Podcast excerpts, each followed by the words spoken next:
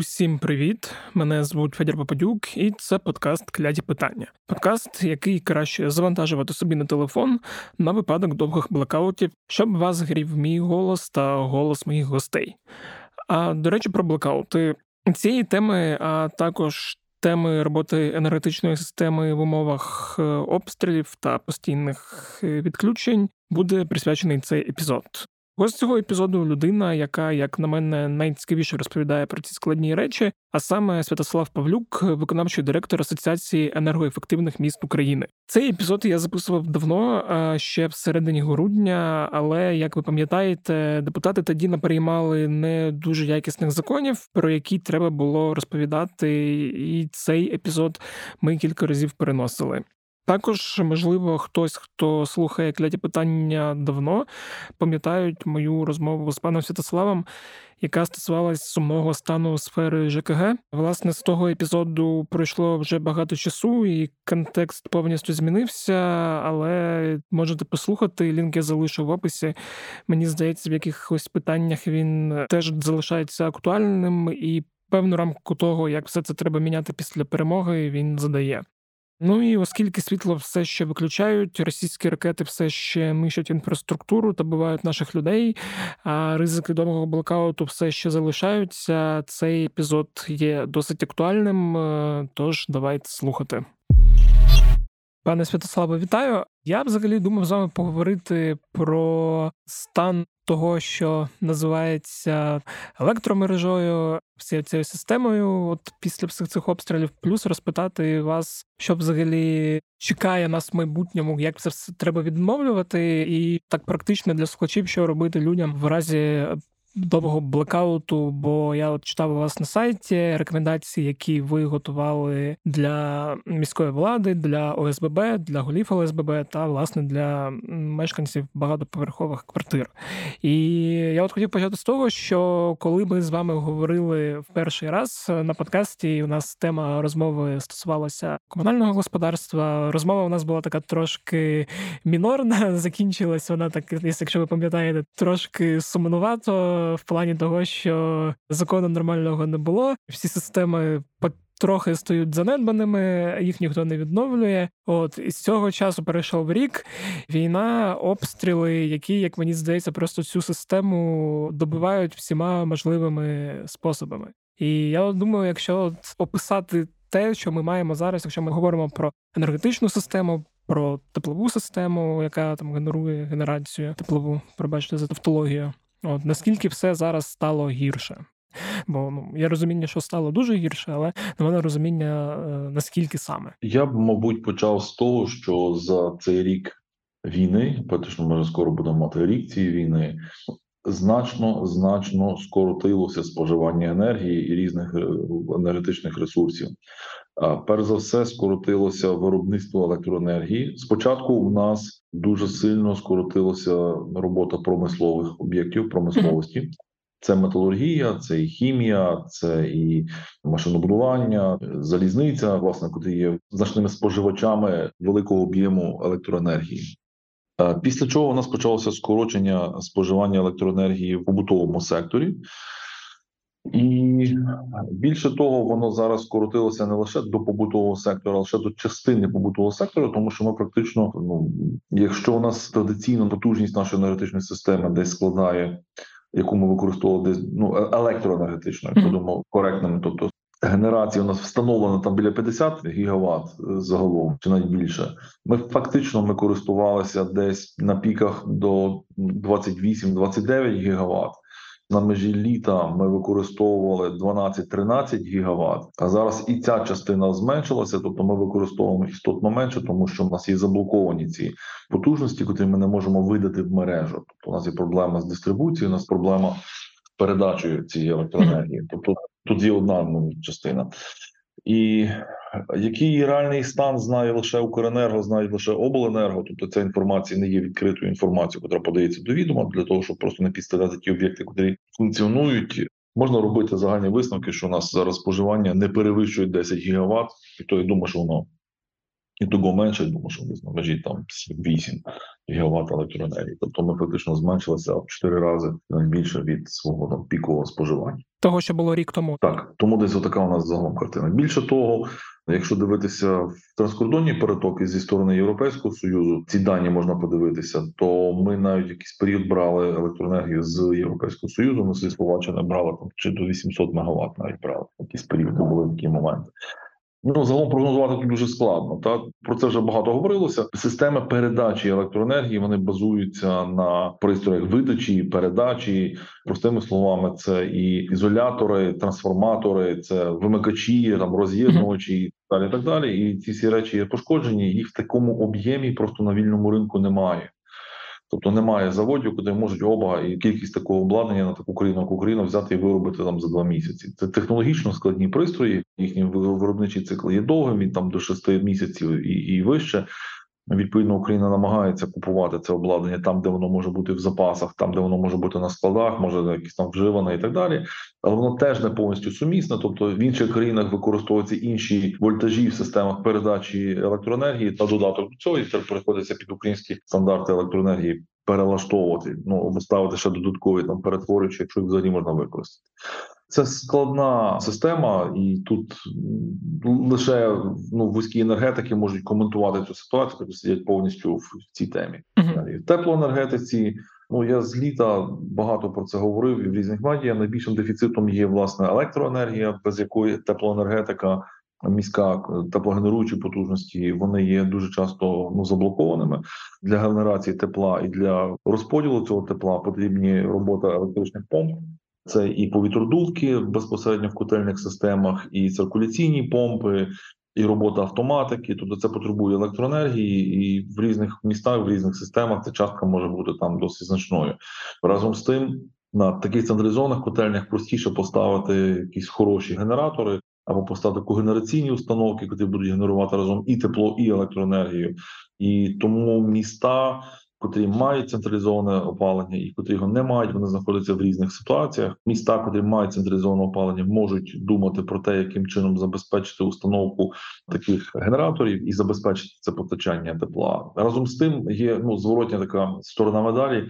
Для того щоб будинок міг це тепло регулювати, встановлювалися індивідуальні теплові пункти. Це так звані відкриті закриті системи. В відкритій системі теплоносій з міста з котельні заходив в будинок, прокачувався по всіх батареях і повертався назад. В закритих системах є індивідуальний тепловий пункт, який регулює кількість тепла, і гідравлічно ці дві системи розв'язані. Типу, десь внизу в підвалі, да, така велика штука.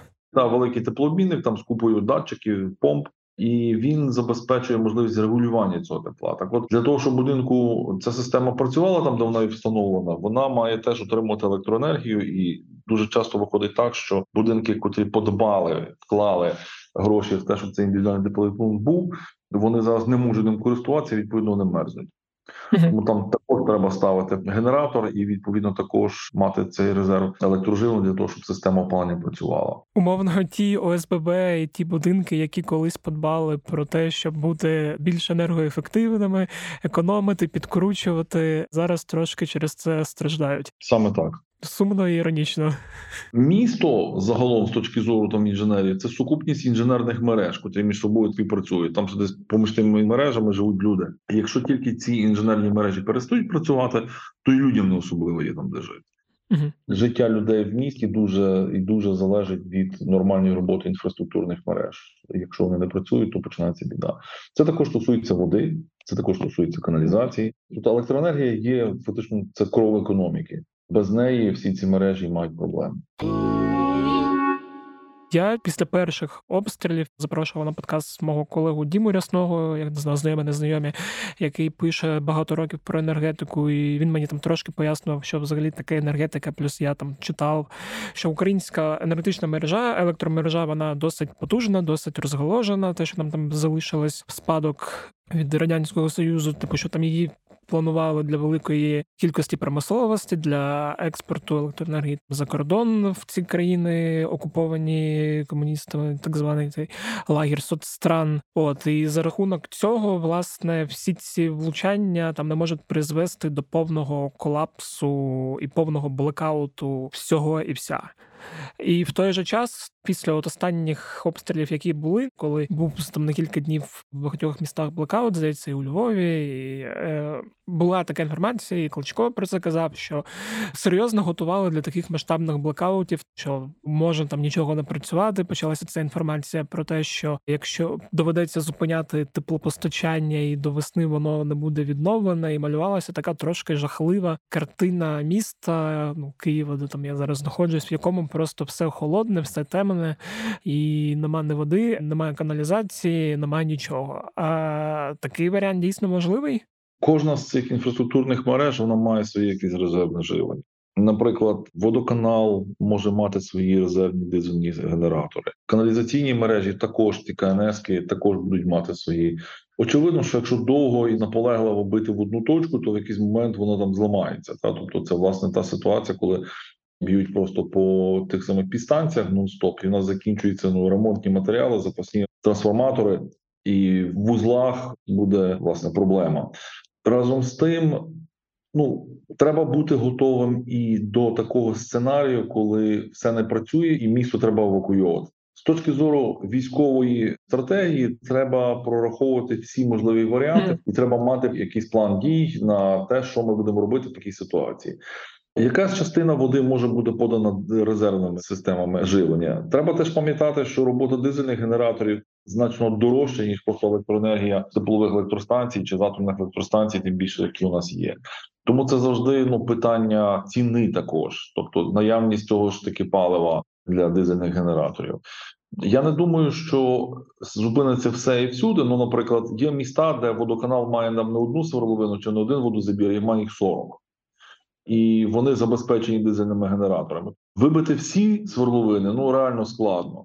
Ну тобто, це теж питання, що будь-яке пошкодження воно може бути ліквідоване. Питання часу пошкоджень. Тобто, поремонтувати трубу можна е, разом з тим. Ми маємо ситуацію, от, наприклад, Миколаїв, та де сусіди нам перебили три труби водоподачі від водозабору. Як тільки місто їх почало відновлювати, відновило вони ввалили також по очисних спорудах знищивши ну власне систему подачі. І Миколаїв, власне, як місто дуже постраждав, тому що Миколаїв для санітарних потреб подавав воду з лиману, яка є засолена, і солена вода дуже нищить самі труби, і вони дуже сильно постраждали. Тобто їх ймовірно, ну треба робити якісь дослідження, наскільки вони постраждали, наскільки що і треба замінювати, але там будуть клопоти з цим. В різних містах буде по різному ситуація, але треба бути готові і до хороших сценаріїв, і до поганих сценаріїв. Тобто немає універсальної відповіді. Угу, да. Тут просто проблема завжди, що мозок малює цю найменшу вирогідність, найстрашнішу, як таку базову. І інколи це спрацьовує добре, інколи навпаки додає людям трошки нервових зайвих клопот. Не скажіть, тому що якби мозок вимальовував таку, як дуже ймовірно, то люди би запасалися генераторами, батареями не в кінці жовтня. Вони б робили це там в липні і в серпні, коли попереджали, що будуть проблеми що для людей, які мають власні приватні газові котли, треба мати своє власне джерело електроживлення, як резервне, чи то генератор, чи то батарейна якісь системи, тому що ваш газовий котел не буде працювати без електроенергії. Ну але всі, зрештою, ну якось так є та загроза. Що ми вже якось звиклися до того, що загроза ну вона є. Ми з ними живемо постійно.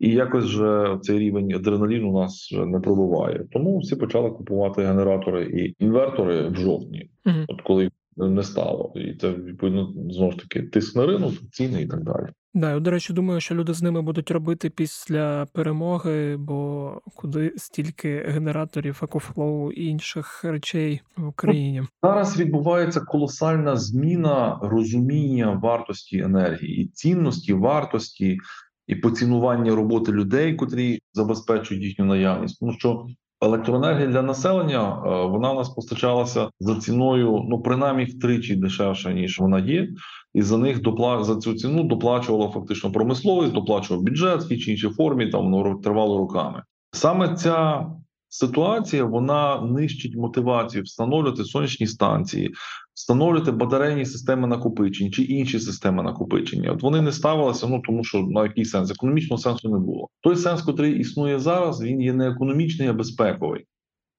І ми масово, як е, мешканці країни, знайомимося і отримуємо практику роботи з батарейними системами, з якимись інверторами, з якимись накопичувачами, з генераторами і так далі. І так далі. Ми переходимо до ситуації, де різко постане питання формування малих е, таких енергетичних кооперативів. Це дасть поштовх формуванню малих мереж для власне таких енергетичних кооперативів, і ця енергія може бути, по-перше, надійніша, а по-друге, вона може бути і дешевша. Тобто, всі ці генератори, всі ці екофлови, куди ми накупимо, і там інші якісь батареї, літіві і не літіві, це, по-перше, різко підніме розуміння людьми, що таке енергія, яка її цінність справді, тому що вартість кіловат години з дизельних генераторів такого типу там починається 25 гривень. Та тому фактично вам дешевше все таки мати батарейний блок літієвий і накопичувати і користуватися. Тобто, ви можете брати електроенергію за нічним тарифом, а в день її роздавати і користуватися нею для свого домогосподарства. Це включає інші способи забезпечення електроенергією домогосподарства. Ми з цим знайомимося, і буде певний плюс. Очевидно, що тисячі там і десятки тисяч генераторів, котрі не знаю, там 10 тисяч гривень, якісь невеличкі, і непотужненькі, і недорогенькі, і і паршивенькі. Вони всі там до весни прокрутяться і закінчать. Хоча з іншої сторони, це питання мотогодин. Uh-huh. Кількості мотогодин. В більшості е, генератори є все таки інвестицію в безпеку, і вони використовують в межах тоді, коли там електроенергії нема. В різних містах по різному. Десь вони працюють 24 години на добу, хоча знову ж таки треба давати перепочинок. Десь вони працюють там раз на тиждень, годину. Тобто треба якісь моменти страхувати. По різному є в різних в різних місцях. Тому безумовним плюсом є те, що люди зрозуміють цінність, зрозуміють, які технології, навчаться з ними працювати і будуть за свої далі життя, там свої якісь помешкання планувати з такими власне системами. До речі, цікаво, от в контексті майбутнього. А ви не думали, от крім цього, взагалі, як може змінитися, ну і має змінитися там теж після перемоги вся ця система енергетична і теплопостачальна, бо зрозуміло, що її зараз росіяни дуже сильно пошкодили, і мені там моїм аматорським е, хлопським розумом здається, що певне її відновлення там за рахунок американських західних партнерів воно може її оновити якось не краще. Чи це просто моя уява через нерозуміння теми? Так і є, тому що ну, по перше, нам немає сенсу повертатися до технологій, які вже були. Нам треба йти до технологій майбутнього. Загальноєвропейський процес це перехід до ну там декількох технологій. Скажімо. технологія номер один це централізовані системи теплопостачання, це низькотемпературні системи теплопостачання. В масі своїй вони орієнтовані на скидне тепло і на теплові помпи, на ґрунтові теплообмінники. На системи обміну там з земля, вода або використання старих свердловин знову ж таки для опалення. Теплові помпи є дуже важливою частиною цього всього процесу в Європейському Союзі. ну, Франція є таким показовим прикладом, де національна програма встановлення теплових помп вона дає можливість скоротити споживання тепла, е, енергії, електроенергії фактично в 3-4 рази для опалення, тільки на етапі постачання. Тому тут і нам треба йти тим же шляхом.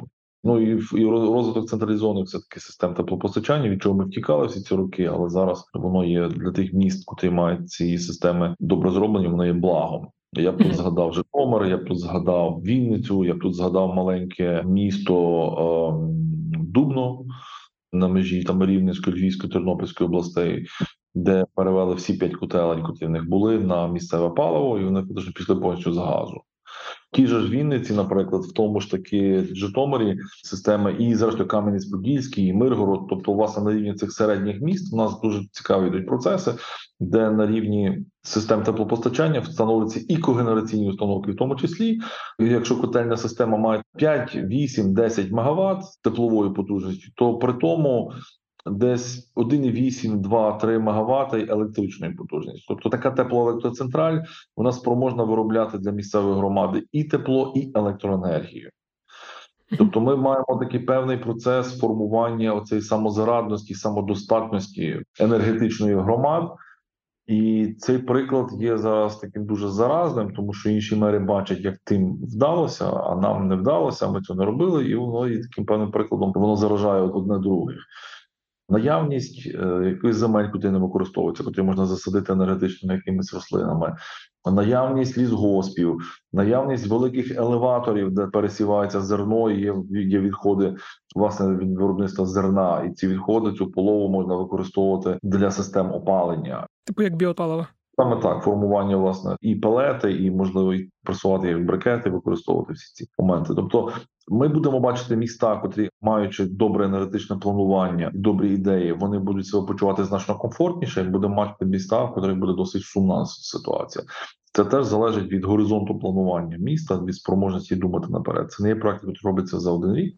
Але це те, що як на мене, ми мали би просити західних партнерів і йти в такі системи власне наступного покоління, і ну зрештою також при встановленні цих же котельних систем модернізувалися теплові мережі і втрати в теплових мережах Житомира. І Вінниці в тих межах, де ставилися ці котельні, та ж таки жовка тут також перекладала. Втрати в мережах становлять 3-4%. Тобто не 25 там 40, як було раніше нас прийнято, та а просто 3-4%. При таких втратах тариф буде невисоким, він буде конкурентним з газовим.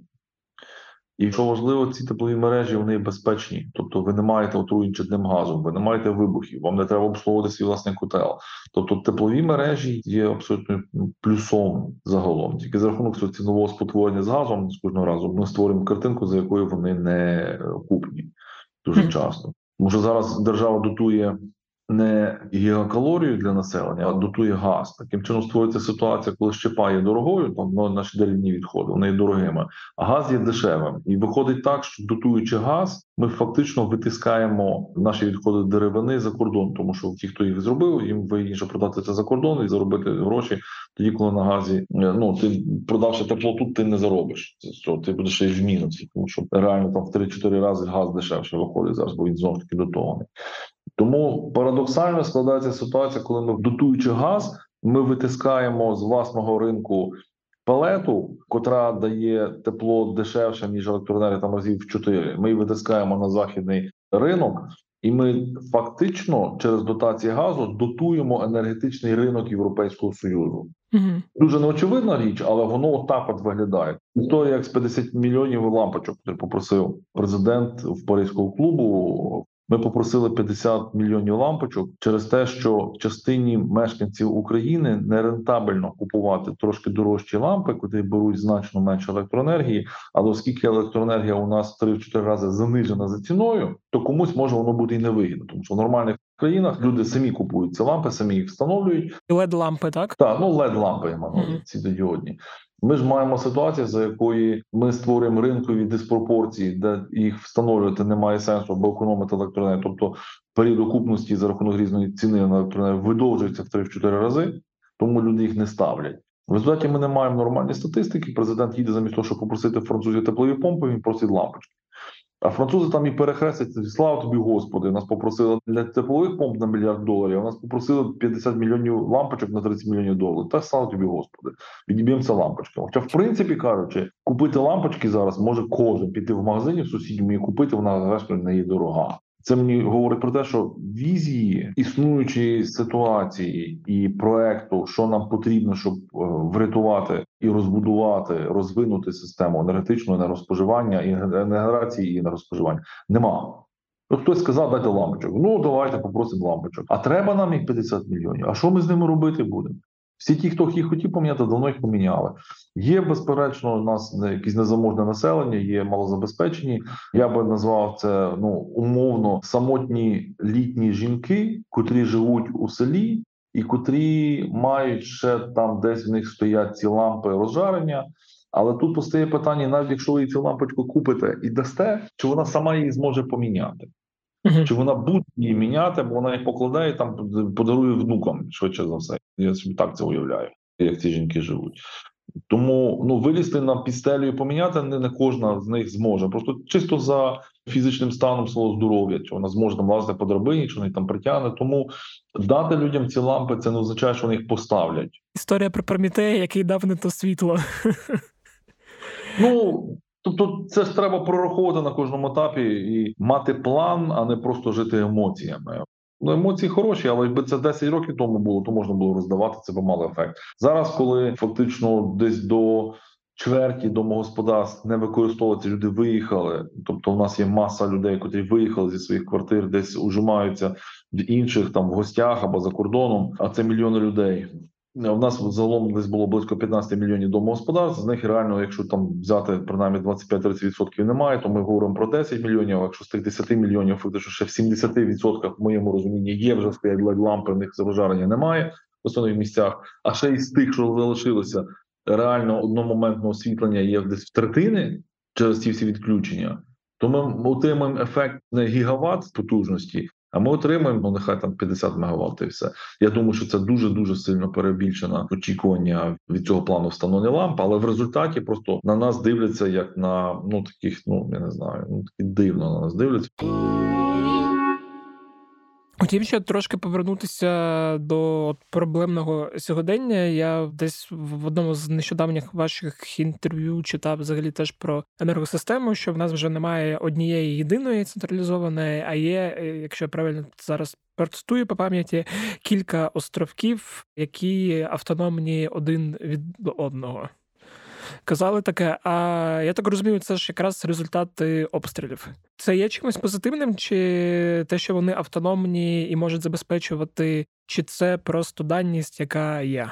Ну, це було якийсь час тривало. Е, з того, що я чув від енергетики, вони відновили роботу єдиної синхронізованої системи. Загальна синхронізація енергосистеми означає спроможність перекидати електроенергію згенеровану з одної частини країни в іншу. Вона відбувається на лініях високої напруги. Це 750 або 330 кВт. Це власне ці станції, які зшивають е, країну магістральними лініями електропередач і вони власне попали під обстріл. Саме ці лінії були найбільш пошкоджені, бо їх є найменше. Тобто, чим нижчий вольтаж тих систем, тим підстанцій є більше. Тому там можна передавати електроенергію, та країна є прошита цими мережами, але електроенергію передати можна менше. Тобто, чим більше вольтаж системи, тим більше можна передати, більшу потужність. На менших меншу е, саме тому починається власне включення виключення, тому що якщо нам треба там умовно кажучи, 500 МВт, а в нас є низьковольтна система, там 110 може замість 330 передати там умовно третину цієї електроенергії то відповідно у нас буде на третину включено. Тобто нам прийдеться переключати постійно і енергетики. Це там в умовно ручному режимі будуть робити саме ці графіки аварійних відключень. Зараз її я так розумію, під'єднали через те, що не було довгий час великих обстрілів, і вони змогли відремонтувати чи приїхали. Ну не я знаю. не думаю, що я не думаю, що змогли відремонтувати там умовно трансформатори 750 тому що виробництво такого трансформатора це довгий довгий процес. Плюс там черга є. Так, тобто кількість заводів які таке можуть випускати, вона є обмежена, є там певні черги виробництва. Ну, тому це ну під конкретного замовника з певними потужностями, вольтажами, з навісками, з регулюваннями, охолодженнями системами, відповідно, які розраховуються під кліматом конкретного регіону. Е, і так далі, і ну вони просто не стоять там на складі. Це не пиріжки не метро, як мені пояснювало, де можна взяти тілешку і привезти на касу і купити. А таке щось ну, аматорське питання. От е, я і там, до речі, мої знайомі теж запитували, хто не дуже розуміє. Коли з'являються новини в змі про те, що Південна Корея передає там якісь трансформатори, Європа чи американці передають трансформатори. Про що йде мова? Про щось локальне чи про щось велике? Багато країн передавало. Зрештою можна згадати і Азербайджан, який передавав нам трансформатори, і Балтійські країни, там і Литва, Латвія, Естонія також вигрібали свої запаси. Тут була ще смішна ситуація, коли Україна почала модернізувати, також переробляти свої власне підстанції. І старі трансформатори, які були вилучені, мали бути списані. Вони не були списані, вони в запасах стояли, тобто їх ще не встигли просто пиляти. Тобто можна було що один-два рази підняти і поставити, але знову ж таки росіяни вони ж от, власне товчуть нон-стоп по тих самих точках. І тут це питання до заходу, який нам вчасно не дав нормального ППО, питання нашого фізичного захисту, тому що ну також можна було передбачити цю ситуацію, і принаймні трансформатори 750 якось захистити. Бо я розумію, що енергетики те, що я говорю, може сильно дратувати, тому що переважно підстанції там 750 чи 330 – це кілька гектарів напакованого різним обладнанням такі майданчики. Тобто там просто так не полазиш ні з лопатою, ні з ескалатором. Та але на мою думку, якщо момент такого божевільного сусіда ми його маємо. У нас на економічній правді там виходила колонка, якраз від якогось здається з енергетиків, що ну, типу там умовний бетон він особливо не допоможе і закопувати.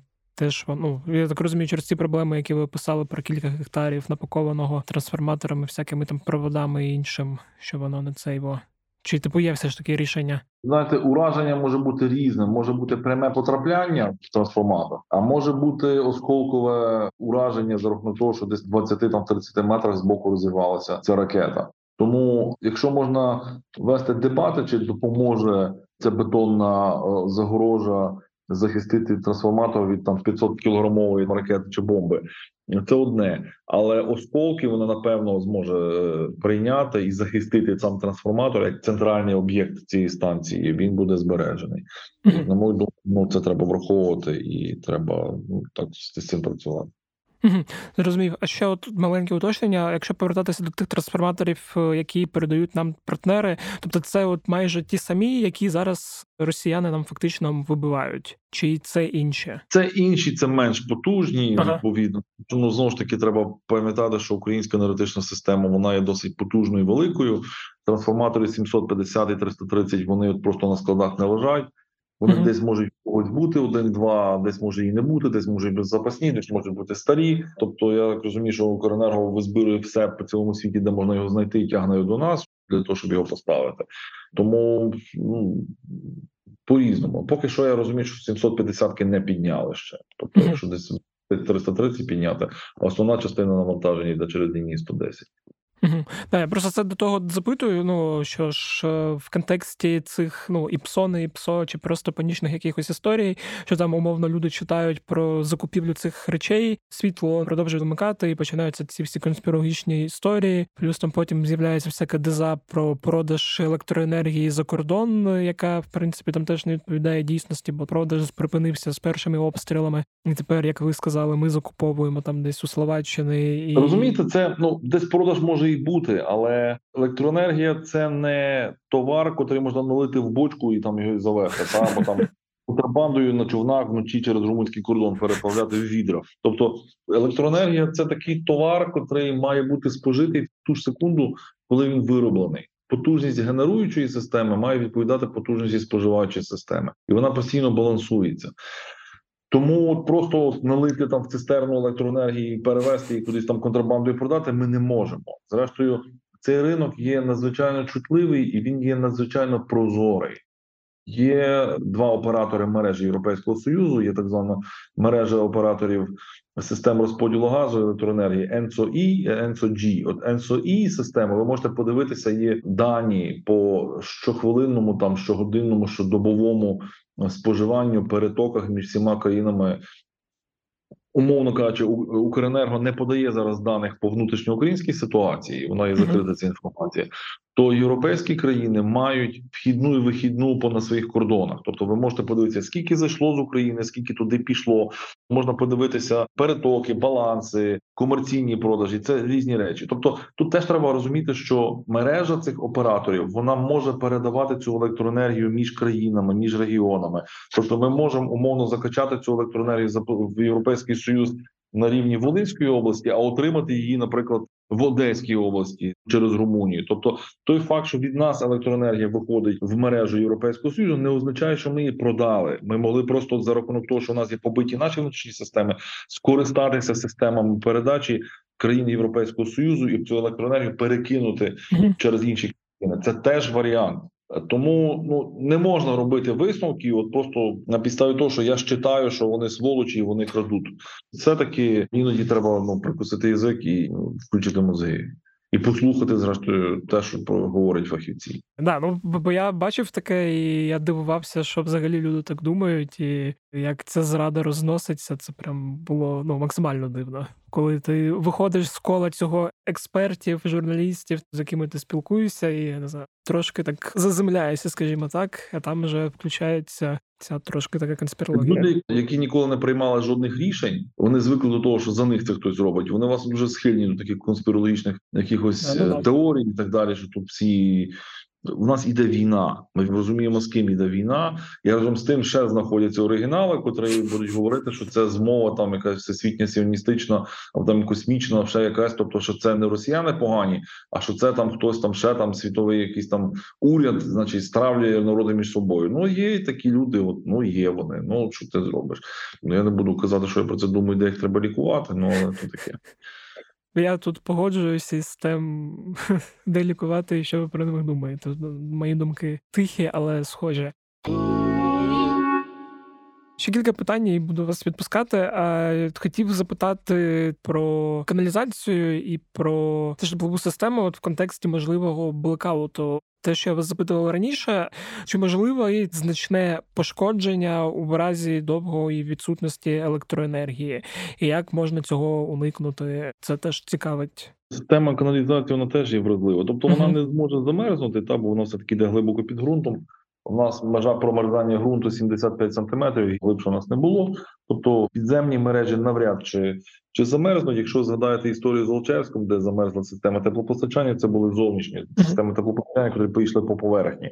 Разом з тим, ризик промерзання на входах на виходах в будинки є в різних містах. По різному працює система каналізування. В одній частині може йти самотоком, в іншій частині можуть бути все таки насосні станції, котрі перекачують ці частоти, і вони мусять мати електроенергію. Практично це означає, що в будинках в момент, якщо у вас немає там добу дві світла, е, немає води, та uh-huh. треба припиняти користуватися каналізацією. Бо якщо ваша система не може виводити весь цей шлам з труб, то ви можете їх забити так, що їх потім не відновите. Тобто їх потім вирізати прийдеться.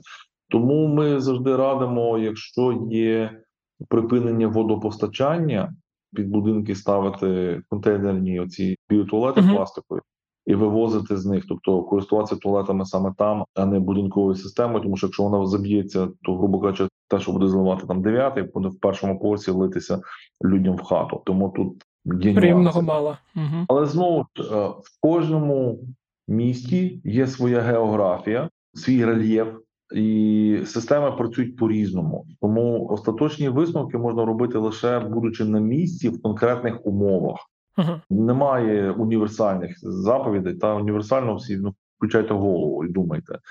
Е, ну дуже важливо, щоб в місті зберігалася спроможність адекватно оцінювати ситуацію і пропонувати рішення. От ми тому наголошуємо кожного разу, що місто мусить мати свій план, що воно робить, якщо немає там електроенергії, що воно робить, якщо немає газу, що воно робить, якщо немає води, і так далі. І на кожну з таких ситуацій має бути відповідна дія, відповідний план. І цей посібничок, про який ви згадували сьогодні. Він також є одним з таких елементів. Включно з тим, ми згадуємо сумний досвід Чернігова, де фактично перші місяці війни була колосальна проблема з водою, і люди змушені були користуватися криницями. І ми також радимо містам. Та сама ситуація відбувається в Миколаєві зараз чи останні місяці. Е, перевірити старі колодязі, перевірити старі криниці, котрі є на території міста, переконатися, що вони робочі, переконатися, що є помпи, що до цих помп є насоси, щоб цю воду можна було в критичний момент взяти. І видати людям для того, щоб можна було нею скористатися, якщо ляже міська система. Тобто є декілька рівнів безпеки, там водовозки, але криниці також є елементами цієї безпекової ситуації. Угу. Ну, як в принципі, навіть там в Києві в метро зараз відкривали бювети, де можна набрати воду, і в принципі зробили точки взагалі, куди можна йти, якщо вдома немає води, і що робити. Зробіть запас. Угу. Тримайте запас, порадьтеся з тими, хто знає, як у вас, якщо у вас є електричний бойлер вдома, то з нього теж можна зливати цю воду. Ви маєте вміти її акуратно злити, ага. і це можна зробити, не розкручуючи ніякі труби відкрити клапан повітря, відкрити два крани: один холодний, один гарячий, і з холодного крана вода б мала стікати з е, цього бойлера. Тобто ви маєте навчитися такі речі робити, фокуси для того, щоб все таки ну цю воду використати. А в цьому посібничку такі правила є, да, про які я згадував? Чи... Нема. Можна зняти відосик, показати. Ну, ну там це... є така навчитися, але ну тобто нічого тому складного немає. Я просто як людина, яка зробила поки що з чого була тара 40-45 літрів технічної води, і у якої є бойлер, але я розумію, що технічної води ну це дуже мало. Там дай Боже, щоб на кілька днів вистачило, і і треба більше. Це в принципі в бойлері звичайна вода. Там може бути магній, але магній не розчинений, так лягає на дно. Єдине, що коли ви зливаєте воду з бойлера, треба його виключити з розетки. Це дуже важливий момент, тому що якщо там не буде води, включиться електроенергія, включиться підігрів, тен буде сухим, не охолоджуватися. Він просто згорить. Ага, окей, і давайте останнє питання. По порадах я, мабуть, буде краще, якщо я залишу методичку, щоб ви їх не проговорювали повторно, бо ми так багато поговорили, і тут просто багато іншої цікавої інформації. А, Хотів от запитати те, про що всі говорять, і воно так фінально, що ця зима буде найскладнішою, а їй далі може бути легше. Ну я так розумію, що з березня е, або квітня просто вже не буде опалення в цьому необхідності. Якось нам буде всі ці процеси переживати значно легше. Чи правда це? І типу, що от, от якщо от ці темпи обстрілів збережуться, як воно може там бути потім, от після власне зими? Функціонувати. Тобто, це знову ж таки з відключеннями чи без відключень. Бо з одного боку я вірив певний час там гуру і іншим, коли вони казали, що у росіян ракет на 2-3 обстріли, але вся ця інформація вже трошки стає такою, як у Арістовича про 2-3 тижні. Ну це вже кажуть третій обстріл поспіль. Першим найбільшим гарантом енергетичної незалежності е, України є збройні сили. Угу. Це так. Тому значним чином ситуація з послугами комунальними з доступністю цих енергосервісів буде залежати від безпекової ситуації на, на фронті. Тому тут я б це залишив коментування все таки військовим, а не mm-hmm. мені. Та я просто ну я бачу, що ми маємо успіхи на фронті. Я розумію, якою ціною вони нам даються. Кожного дня місто прощається з і там стоять фотографії хлопців, куди загинули. Ці люди також є працівниками і водоканалів, і комунальних підприємств, і так далі. Ми втрачаємо людей, тобто це відновлювати треба буде мати кому. Ми втрачаємо населення, котре виїжджає з країни з безпекових міркувань. І якщо їхні будинки, ну умовно кажучи, люди там з Бердянська, з Маріуполя, з Харкова, якщо їхні будинки не будуть відновлені, вони не будуть мати куди повертатися. У нас є частина людей, умовно, мешканці Києва, там чи мешканці Дніпра, котрі виїхали там в Франківськ, чи виїхали десь там умовно там у Львів, котрі можуть собі зняти квартиру. З них загалом все нормально. Ну не мають куди повернутися. Uh-huh. Є люди, котрі виїхали, їхня квартира зруйнована. Вони сидять десь у Львові, але вони принаймні залишилися в Україні. А є люди, котрі виїхали за кордон, їм вертатися нема куди. І якщо вони не будуть мати житла, куди вернутися, якщо вони не будуть мати інфраструктури, до, до чого вертатися, якщо не буде шкіл, то з великою ймовірністю вони зависнуть в країнах Європейського Союзу. Ми їх втратимо. І я би цього дуже боявся. Тому відновлення цієї інфраструктури, відновлення житла є нагальною проблемою, щоб ми не втратили цих людей, бо від них залежить також майбутнє країни. Нам треба міняти логіку взагалі роботи системи соціальної допомоги. У нас буде маса самотніх жінок, у нас буде маса інвалідів, у нас буде маса самотніх матерів, і нам треба всю систему соціальної допомоги перебудовувати під ці сім'ї, під людей, під цих жінок з малими дітьми. Тобто має припинитися історія, коли дитину записати в дитячий садок, треба там в день зачаття або ще й раніше. Бо просто коли чекаєш на цей садок там сім років, то ж дитині він не потрібен цей садок. І ці речі мають припинитися. Тобто є певна послідовність, якою ми маємо відновлювати, і житло в цьому є одним з перших пріоритетів. Тому що якщо ми не будемо мати куди вернути людей, вони не підуть на роботу. Відповідно, працедавці не будуть мати працівників. Відповідно, не буде цих інвестицій. Відповідно, і місто розвиватися не буде, бо не буде і і, і потім е, податки в місцевому бюджеті. Це дуже складна ситуація. Тут нема якихось таких однозначних рецептів. Е, я просто єдине, чого я боюся, що за кількістю конференцій по відновленню України ми втрачаємо взагалі логіку, що ми збираємося робити. Точно так само, як ми безконечно три роки проводили семінари і конференції з питання енергоефективності, і вона померла. Ця енергоефективність два роки просто нема в принципі як сфери державної політики. То саме може бути з відбудовою і з відновленням. Тому це все залежить в першу чергу від візійності керівництва міст, від розуміння, як місто має відбудовуватися, як воно має боротися за людей, як воно має боротися за бізнес, за інвестиції. Очевидно, містам типу Франківський Львів значно простіше це робити ніж Дніпру, там Запоріжжю, там Ізюму, та котрі значно поруйновані міста. Знову ж таки, ситуація в них буде дуже різна, дуже різна буде.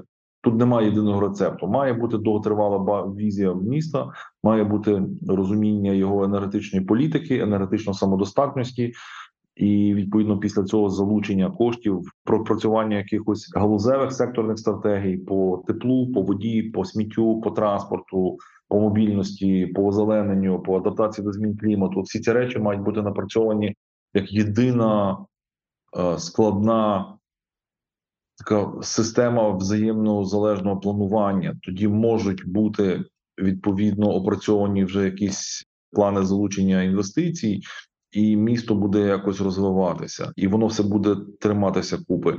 Якщо ми будемо робити давай, давай бігом, бігом знову ж таки, то швидше за все ми наробимо помилок. І ну от ми заплатимо два рази за те саме або робимо інвестиції, які нікому не потрібні. Угу. Тут нема простих відповідей, але від якості планування на місцях в містах буде залежати доля цих міст.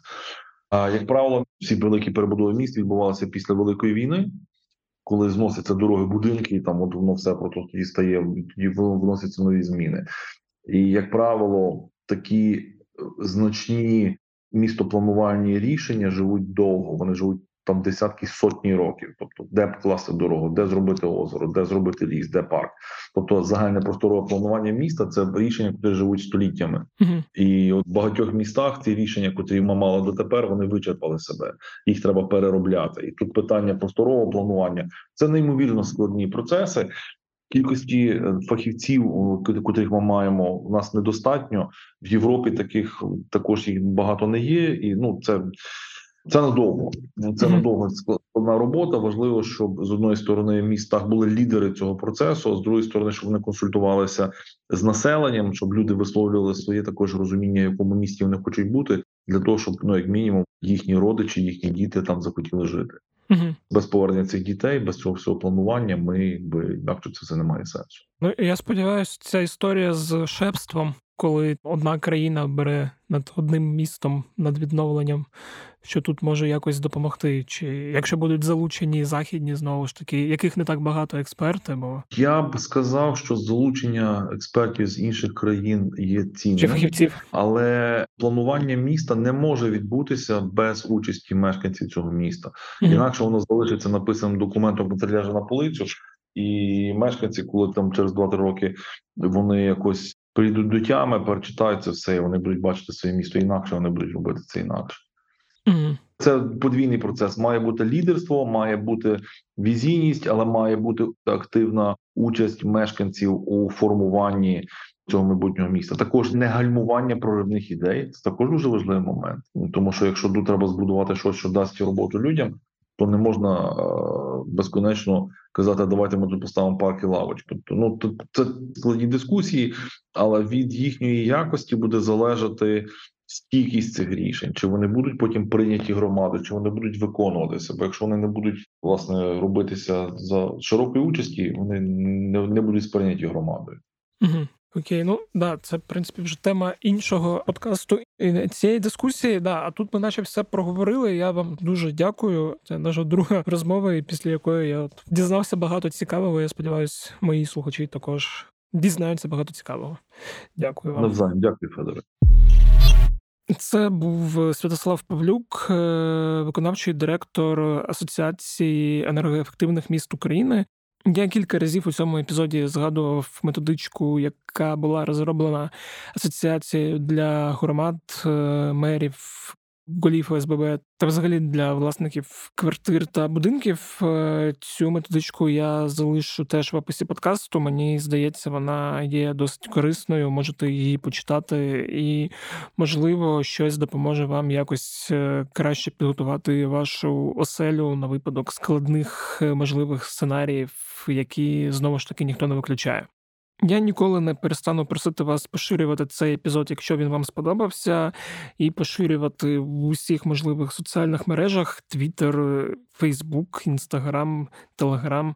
До речі, от в цей раз мій жарт про вайбер-чат е, вашого дому це взагалі не жарт.